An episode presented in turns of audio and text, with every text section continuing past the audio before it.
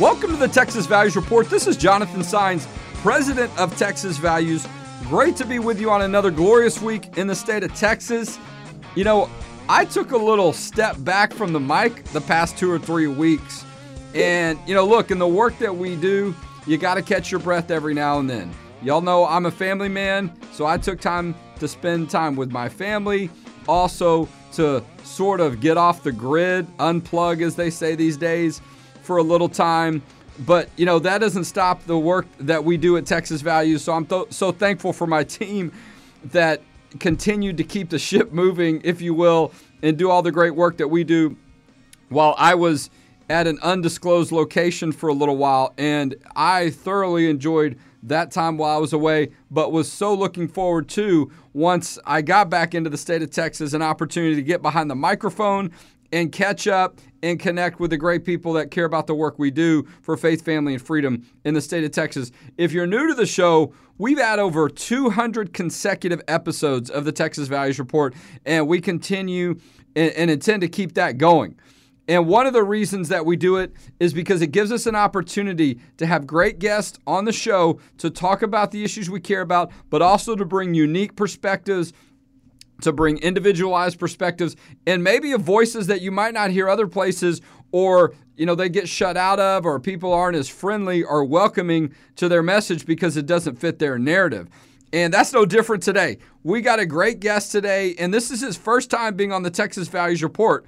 Reverend Bill Owens is going to be our guest today. Let me tell you a little bit about Reverend Owens. He is the founder of the Coalition of African American Pastors. It is a national organization and a very influential organization when it comes to public policy and advocacy. He is a frequent guest on cable news programs. He's a sought after advisor to political leaders, including President Trump. And he has a vital voice in the world when it comes to issues of faith and policy. He's an ordained minister in the Church of God in Christ, and he holds master's degrees in theology and education. Reverend Owens, welcome to the Texas Values Report. Thank you for having me. I'm honored to be with you today. Well, Reverend Owens, you and I have really had the pleasure of getting to know each other over the past couple of years.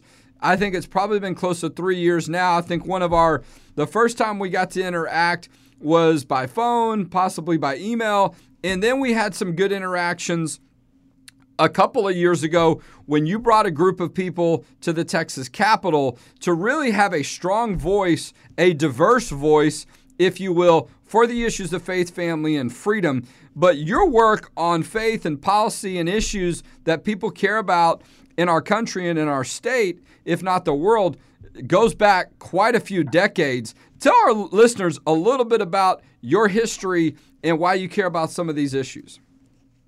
Well, uh, I would like to go back to my childhood and bring you up in two or three minutes. When I was born, until I was eight years old, we lived in two rooms, 11 people, no water, no lights, a pot belly stove, outdoor toilet. That is where I came from. My mother's sister died and she took in her children, so 11 people lived together. So the point I'm making is we came from the worst kind of poverty you can imagine.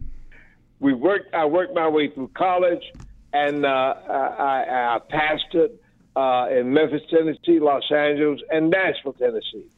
Uh, I was in the civil rights movement while I was in Nashville, Tennessee, uh, with John Lewis. I marched with John Lewis in the civil rights movement. And uh, so that is my background along those lines. I taught school. As a matter of fact, I taught school where Oprah Winfrey went school. So that's my background. And uh, as a whole, I'm married to a lovely lady, Deborah Owens, who has a doctorate degree from Vanderbilt University in, in education. And we have two little children, and we work hard to to promote the Bible and truth. We stay. We we're not politicians, but I'm a gospel minister, and we work hard to stand up for what the Bible says, not any certain politician, but what does the Bible say about this? And we we we don't try to suck up to people. We believe we say what we believe, and that our belief comes from the Bible. Well, look, that is I consider the main source, the most important source when it comes to a text to look from when you want to draw from the, the way to live your life, but also to really deal with issues that come up in in our faith life, that come up in public policy and politics. Uh, Reverend Owens, look, you know, we don't hear a lot of people currently talk from a first hand point of view about the civil rights movement because it has been a while. And, and, and I don't want to diminish that. I don't want to act like it's been several hundred years. Um, you know, I, w- I was in a country recently that was celebrating uh, emancipation and independence more recently than than we have. Um, but you know, even though it's been a little while, we don't hear people talk about it as much from the firsthand perspectives. Tell us a little bit about what those times were like in the early days of the civil rights movement and some of your work. Those times were very hard, and that's the reason I like to talk about it because the you hear civil rights all the time, but it's not what it was all about. We didn't march for homosexuals to get married. We did not march that. Everybody have they have Scott they have hijacked the civil rights movement, and anything they want to do, they put it on the civil rights. We marched to, to be able to go to school, get an education, like I did. I, I, I went forward to get an education. My family did. So that was what it was about. We were treated so bad. We were killed. Uh, the, the way they treated black people in America, even after slavery, was disgraceful. So that's what the civil rights movement is about. They have hijacked it and make it anything they want to uh, to make it now. Well, and uh, you know, let me put in this. I want people to contact us at our website at c a a p u s a dot caapUSA.org. That's Coalition of African American Pastors USA.org. Well, we're going to talk in a few minutes too about a book that you have that's come out called A Dream Derailed How the Left Hijacked Civil Rights to Create a Permanent Underclass. You've got a picture of the Reverend uh, Dr. Martin Luther King Jr. on the, the front of the book. Uh, look, I, I tell you what, you know, I met um, Martin Luther King the third, okay, his um, son at an event at the University of Texas. When I was a student studying, I read a lot of the books and the writings of Dr. Martin Luther King Jr. and you know, was really inspired. As a young man, as a Christian, I was studying sociology and government and really fascinated by how large groups of people, political movements, faith movements, so many of these things can be impacted by the laws that we have. You have a quote here from um, the, the website promoting your book where you say, I saw firsthand what we were marching for in those days. And talking about fighting for justice, basic human dignity, fairness. But you alluded to some of the things that are happening these days, right? I mean, the civil rights movement now, you have people that are in the LGBT movement saying these are us being able to have two men get married or have a transgender person, you know, or, or, a transsexual or a drag queen read to kids at a public library. They're trying to, you know, really use all of these things and say these issues are civil rights issues. And you touched a little bit about on that concern, but your point is well taken. I didn't march in the 50s and 60s. I wasn't born in 1970. I wasn't a part of that civil rights movement, but I was inspired by what Dr. Martin Luther King Jr. said in his books as a young student. And I, you know, I, I saw some of his um, some photographs that were taken of him at a display at the University of Texas, and really interested as how our Christian faith compels us to do what's right and it's not always about political one side or the other but that you know there you know there is there are differences in the parties. When do you think you started seeing this shift from you know uh, democrats really leaving a lot of the core elements of the civil rights and trying to turn it into other things? Well uh, let me tell you I, I, I must confess i wondered why. I saw it but i didn't understand. I wondered what happened for the when we march, and I talked to some of my fellow students who marched about what has happened. That uh, we let, let me say, I have to look for a black doctor in Las Vegas, Nevada. I have met two black doctors, and they were from other countries. One was from the Philippines, and one was from Africa. I've not met a black doctor that was born in the United States. And I wondered, I was puzzled, what has happened to our margins. What has become of the people? We're still lagging in everything. And I was talking to a friend of mine, you might know him, Bill Federer. Yep. He's a research guy. And I said, Bill, uh, President Johnson had great ideas, and he's my hero. And and and and and, and, and what happened? Uh, and he said, Bill, you got it wrong. President Johnson did what he did, but on the other side, he did something else too. He wanted the black father out of the home and the government be the father in the home. And President Johnson, I did the research, said give a black person, he didn't use that word, he used other word, a little bit, and you'll have a Democrat for 200 years. They had 100,000 social workers to go throughout America and talk to pregnant black women or married black women and tell them to get on welfare, but they had to put the father out of the home. That started the destruction of the black family. Well, look, Do I mean, the, the statistics are, I mean, they're just crushing. I mean, they're heartbreaking when you look at the statistics about um, homes, you know, African American homes, at least the statistics that I see, with such a low rate uh, uh, of the father being in the home and staying connected with children. It can be devastating to children when they don't have their father involved with them on a long term basis. And look, I know it happens to a lot of people. And it doesn't have to mean that you're somehow stigmatized or doomed because, you know, you weren't raised with your father in the home. That's not the point. Your point is there are policies that are having an impact that are, you know, really can oftentimes feel like that's promoted or encouraged or that or, or or even if it wasn't, that's what it's leading to and we can't turn a blind eye to that. And when you and that's one of the things I learned when I was a student at the University of Texas mom and dad at home raising children, and particularly fathers being involved, is so incredibly important. You know, as a father myself, it's something that's incredibly important to me and, and I don't take lightly. But when we don't have policies that support these right type of uh, settings, we, you know, we can't be surprised or we, and we also can't be silent when we see these things happening decades after decades. And some people just don't care. The politicians, I think that's to your point in, in, the book that you've written and some of your work is they're more concerned about getting reelected than really caring about what matters to people and particularly people that suffered through the civil rights movement. Absolutely. And and, and that's that's what's going on. And a lot of black follow that because they don't know what I now know. They don't know the history and they are being brainwashed by the left wing. Uh, their agenda is to ride on the civil rights movement and enslave the blacks, and we're still enslaved to a great extent. So you you head on. That's right. Well, and look, Reverend Owens, you and I got to spend a little time together a couple years ago because we had an intersection on some of these issues that we're seeing when it comes to issues of sexuality.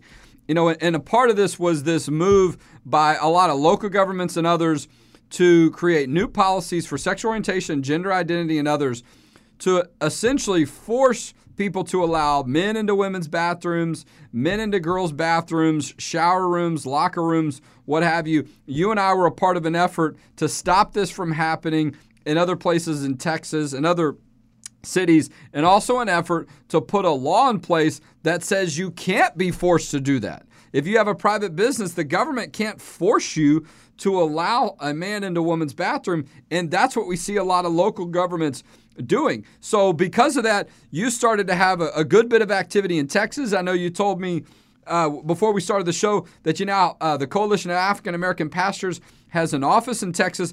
Tell us a little bit about um, your organization, the Coalition of African American Pastors, and kind of a, a, spectrum of some of the activities and functions of your national organization.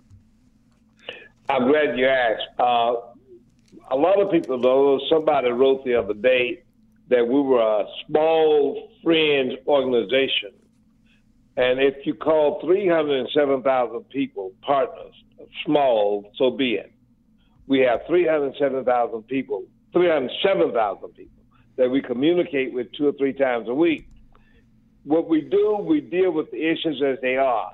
Now, this all really started when we really got this large list, when we stood against President Obama on same sex marriage. And let me make it clear the only issue we took up with President Obama was same sex marriage.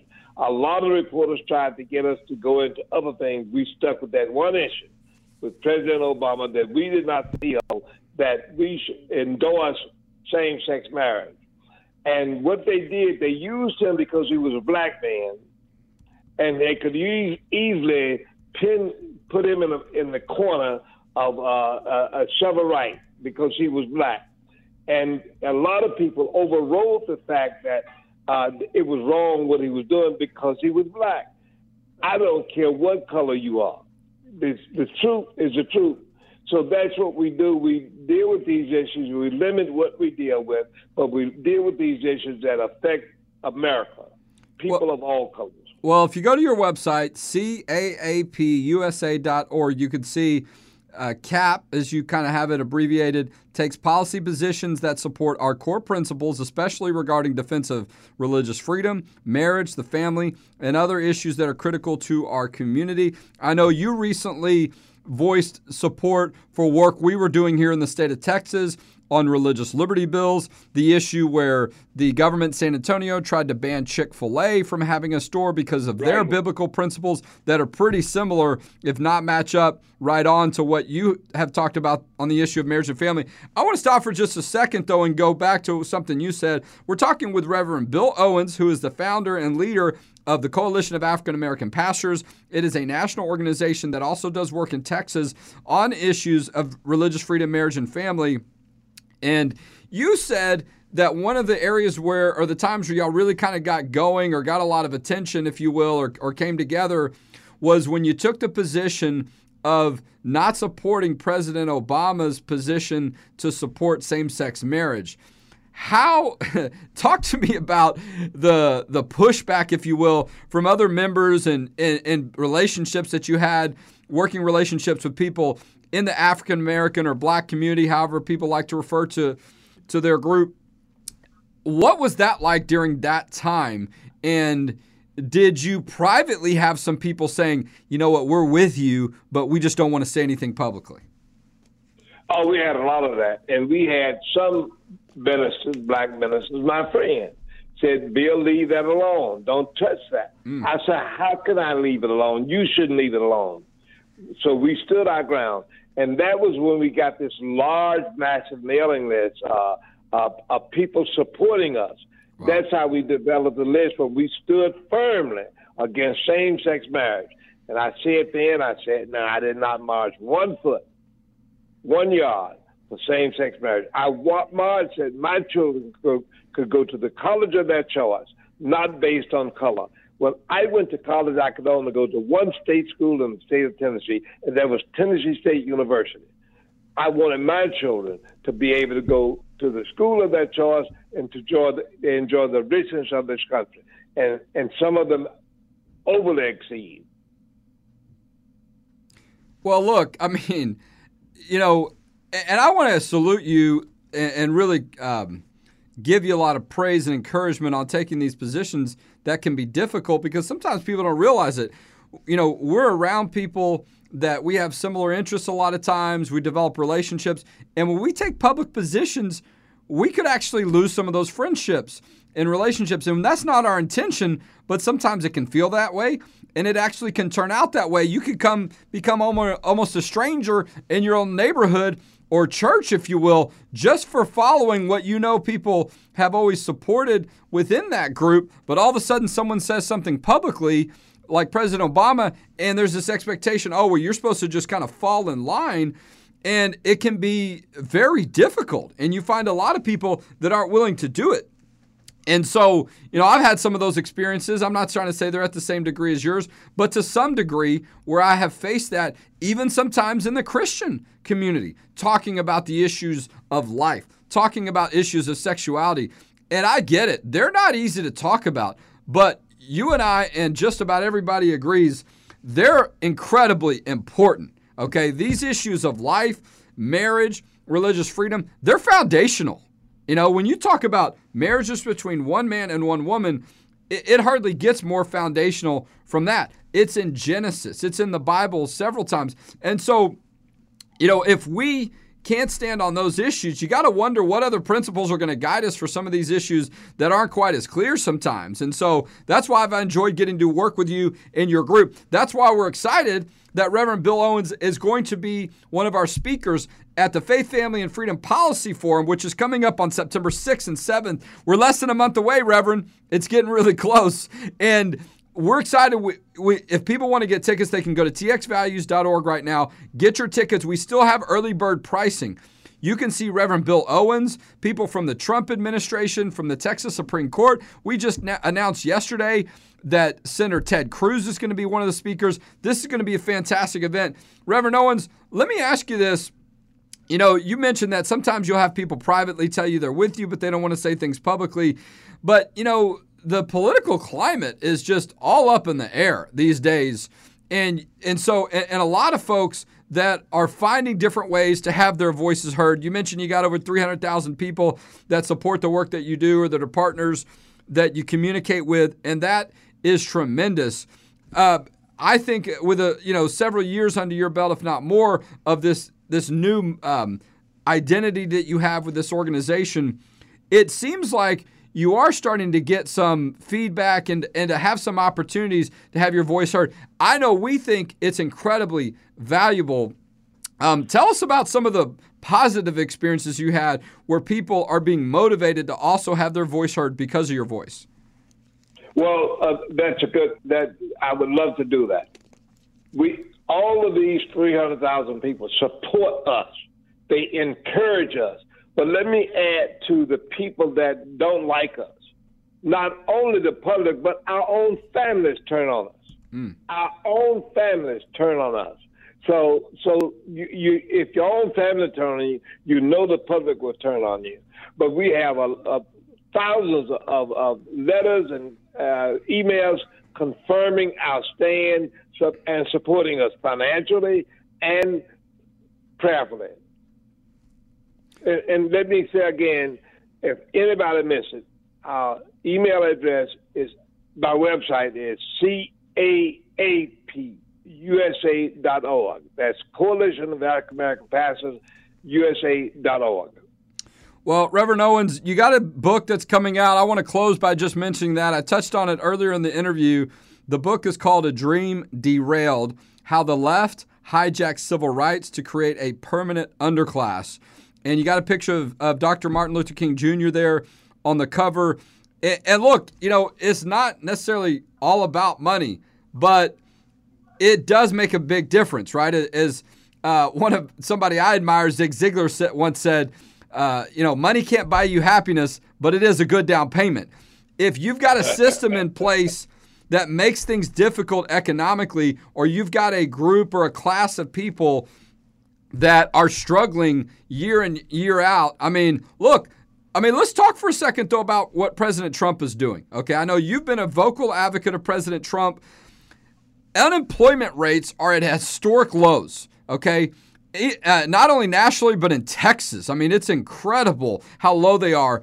And that impacts all communities, but particularly you have to look at classes of people or groups of people that you hear a lot that are struggling with some of these policies. He's only been in office two and a half years, but it sounds like you and other black leaders are starting to talk more about this issue and say, hey, this matters.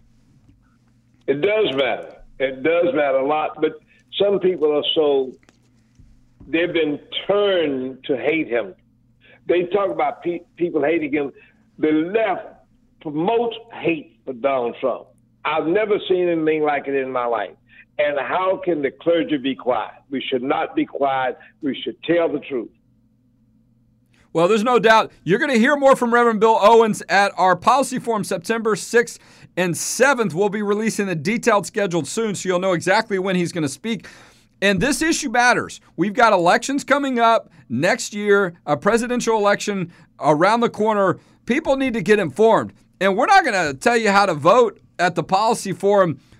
We'll let you make that decision on your own. But our goal and really our responsibility is to make sure that you got accurate information. It is hard to ignore the way things are going economically and the impact that can have on families of any age and, and really the ability to take care of your family, protect your family, so you can focus on your faith and not worrying about when your next meal is going to be and when your next job is to have some form of stability. But you're going to hear more about that. I imagine uh, Reverend Bill Owens will have more to talk about this. I imagine there'll be new information election wise as we get close to that and more things to chew about and talk about. And so we're looking forward to having at our policy forum, but we are very excited, Reverend Bill Owens, to have you today as a guest on our Texas Values Report.